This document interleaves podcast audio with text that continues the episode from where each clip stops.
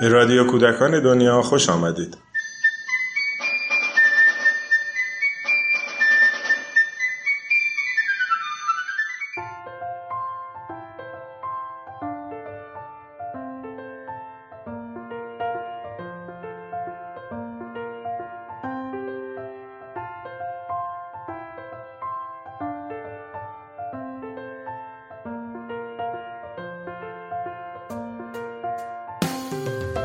سلام پرواز شادمانه و بیخیال پرنده ها تو آسمون می‌تونه خیلی معنی داشته باشه می‌تونه خبر از پاکی آسمون اون شهر رو دل مردمش بده شما حواستون به برق برق بال کبوترهای شهرتون هست؟ اصلا اونا رو می‌بینیم؟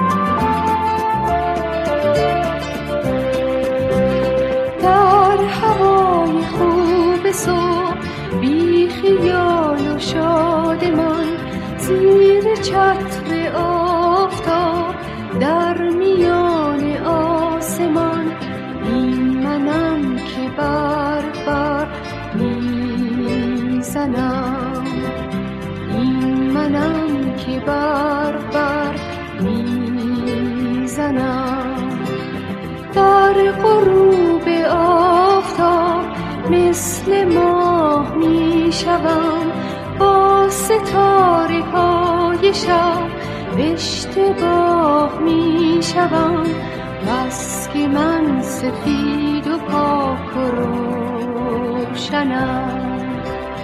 بس که من سفید و پاک و روشنم. مثل پاره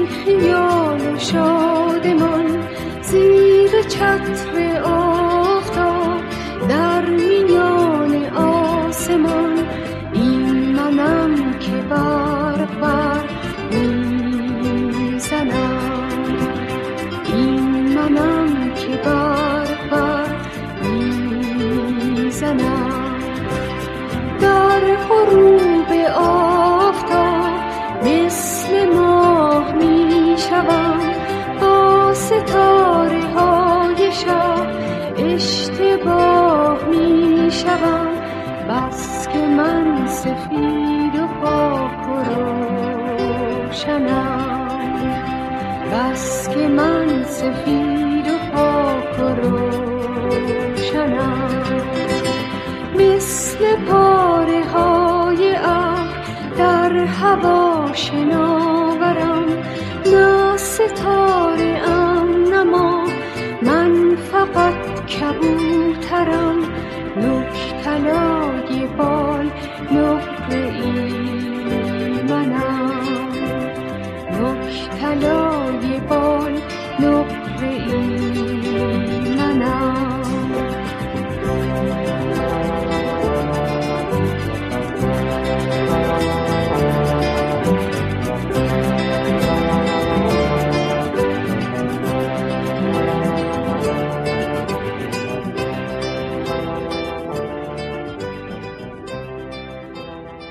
کبوتر رو شنیدید ترانه از آقای محمود کیانوش با آهنگ آقای فریبرز لاچینی و صدای خانم سیمین قدیری.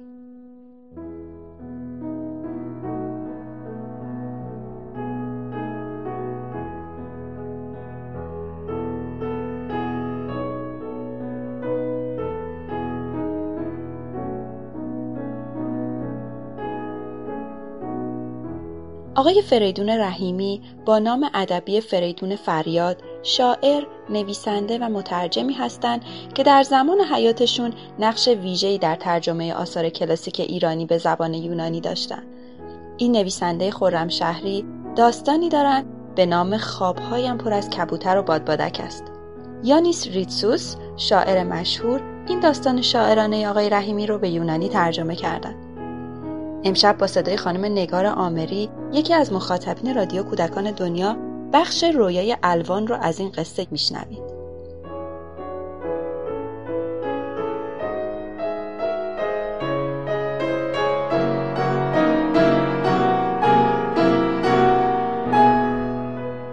الوان رنگین کمان بادگنکهایش را به دست گرفته بود به کنار خرپشته بام کاهگلی خانهشان ایستاده بود وقتی نسیم خونک شمال میوزید احساس می‌کرد که از وزن توهی می‌شود انگار که بال درآورده باشد. پاهای کوچکش از حد بام جدا می‌شد و خود را اندکی بالاتر از زمین احساس می‌کرد. آرام ایستاده بود و داشت به آسمان نگاه می‌کرد. آسمان مثل همیشه نبود جور غریبی بود یعنی رنگهایش حالت ابرهایش و شکل همیشگیش جور غریبی بود. ابرهای سفید و پنبهای گله به گله آسمان را گرفته بودند. باد آنها را میچرخاند و شکل غریبی به آنها می‌داد. گاه شبیه یک درخت می‌شدند که برگهایش را چون قندیلی سفید از هوا آویزان کرده بود. گاه شبیه گربه ملوس و بازیگوشی می‌شدند که پشت خود را خم می کند و بعد دست و پایش را می کشد. گاه شبیه نان می شدند گرد و معطر و تازه. گاه شبیه خانه ای می شدند گرم و راحت و آرام. گاه باقی می شدند پر از گل لاله. گاه زنی بودند که داشت ایزوان دخترکان جهان را شانه می‌زد. گاه مرغ دریایی سپیدبالی بود که از پرهایش نور در دهان جوجه های ستاره میریخت و گاه بلمی بود که مادرانه کودکان باران را در سینه مهربان آسمان گردش می‌داد و سینه آسمان خود به چمنزار سبزی میمانست. که در آن هم سیب بود و هم گلابی هم گیلاس و هم زردالو دستمال آبی روز به روی تناب نسیم تکان می‌خورد و سراسر جهان را از عطر لاجوردی خود میانباشت.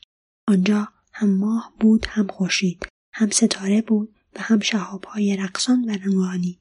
الوان دلش می‌خواست برود آن بالا. دستمال روز را از دست باد بگیرد و آن را پر از سیب و گلابی کند. حس می‌کرد دلش می‌خواهد از درخت تناور آسمان ستاره و خورشید بچیند و در دهان بگذارد مثل آن وقتها که مادر از مولودی برمیگشت و برای الوان دستمالی پر از شیرینی و نقل و میوه میآورد. الوان دلش می‌خواست دستمالش را پر کند و بر سر شهرشان بریزد. شهرشان تیره و تاریک شده بود. از همه جایش دود و آتش برمیخواست دود توی چشمش می‌رفت و اون را پر از اشک میساخت.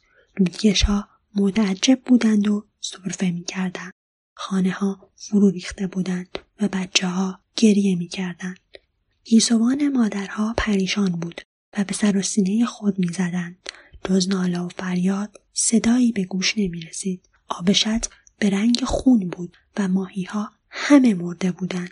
درخت های خورما چترشان شکسته بود و میوه های سرخوشیرینشان روی زمین پخش شده بود. گنجشکا و سبز قباها از نخلستان گریخته بودند و دمچتری میلو بالش شکسته بود و در جوی آب افتاده بود و نفس نفس می‌زد. الوان دلش نمی‌خواست چشم از آسمان برگیرد و به آن پایین نگاه کند. همینطور سبکروح اندکی بالاتر از سطح بام ایستاده بود و سرش رو به بالا بود. ناگهان در یک گوشه آسمان چشمش به دسته بادبادک به رنگهای سرخ، سبز، آبی، سفید، نارنجی و نفش افتاد که از آن دورها در یک آرایش منظم به شکل مثلثی دو پهلو برابر وسطهای آسمان میآیند. از سمت روبروی بادبادک ها هم یک دسته کبوتر به رنگهای خاکستری، قهوه‌ای، ارغوانی، لیمویی، گل اناری، صورتی، سفیدی که آنها نیز در یک آرایش منظم و دلانگیز به شکل نیم دایره به سوی وسط آسمان میآیند. بادبادک ها که نزدیک شدند در رأس مثلث بادبادک بزرگ و قرمز رنگی دید که بالهایش را به دست باد داده بود و خود فرز و چابک با نوک چوبی کلش سینه هوا را میشکافت و پیش میآمد. الوان بادبادک سینه سرخ خود را تشخیص داد اما بر پشت سینه سرخ کسی سوار بود. الوان جاسم جاشو سردسته بچه های محله زرین را شناخت. او مسلسل بزرگی به دست گرفته بود.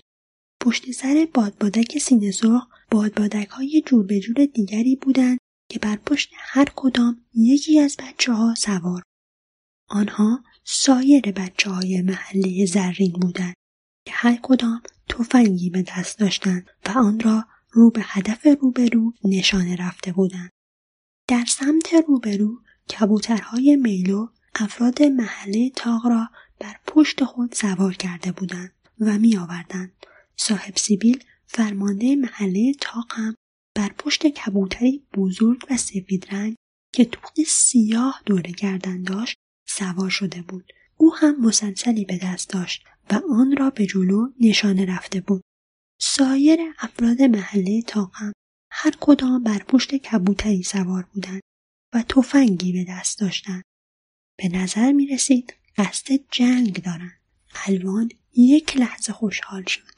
فکر کرد چه روز خوبی است برای جنگیدن. کاش او هم در آن بالا بود.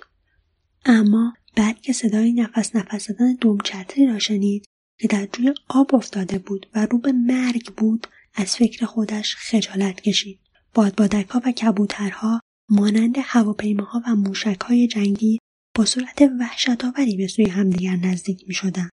الوان صدای قرششان را میشنید همچنان که نزدیکتر می سیبها و گلابیها و های آسمان می لرزیدند و رنگشان به تیرگی می. ناگهان صاحب سیبیل یک دستش را به علامت آغاز حمله بالا برد. همین عمل را جاسم جاشو هم تکرار کرد. بچه های دو محله انگشتشان به روی ماشه های تفنگشان رفت و منتظر شدند تا دست دو فرمانده پایین بیاید و به طرف هم شلیک کنند. الوان روی بام تکانی خورد.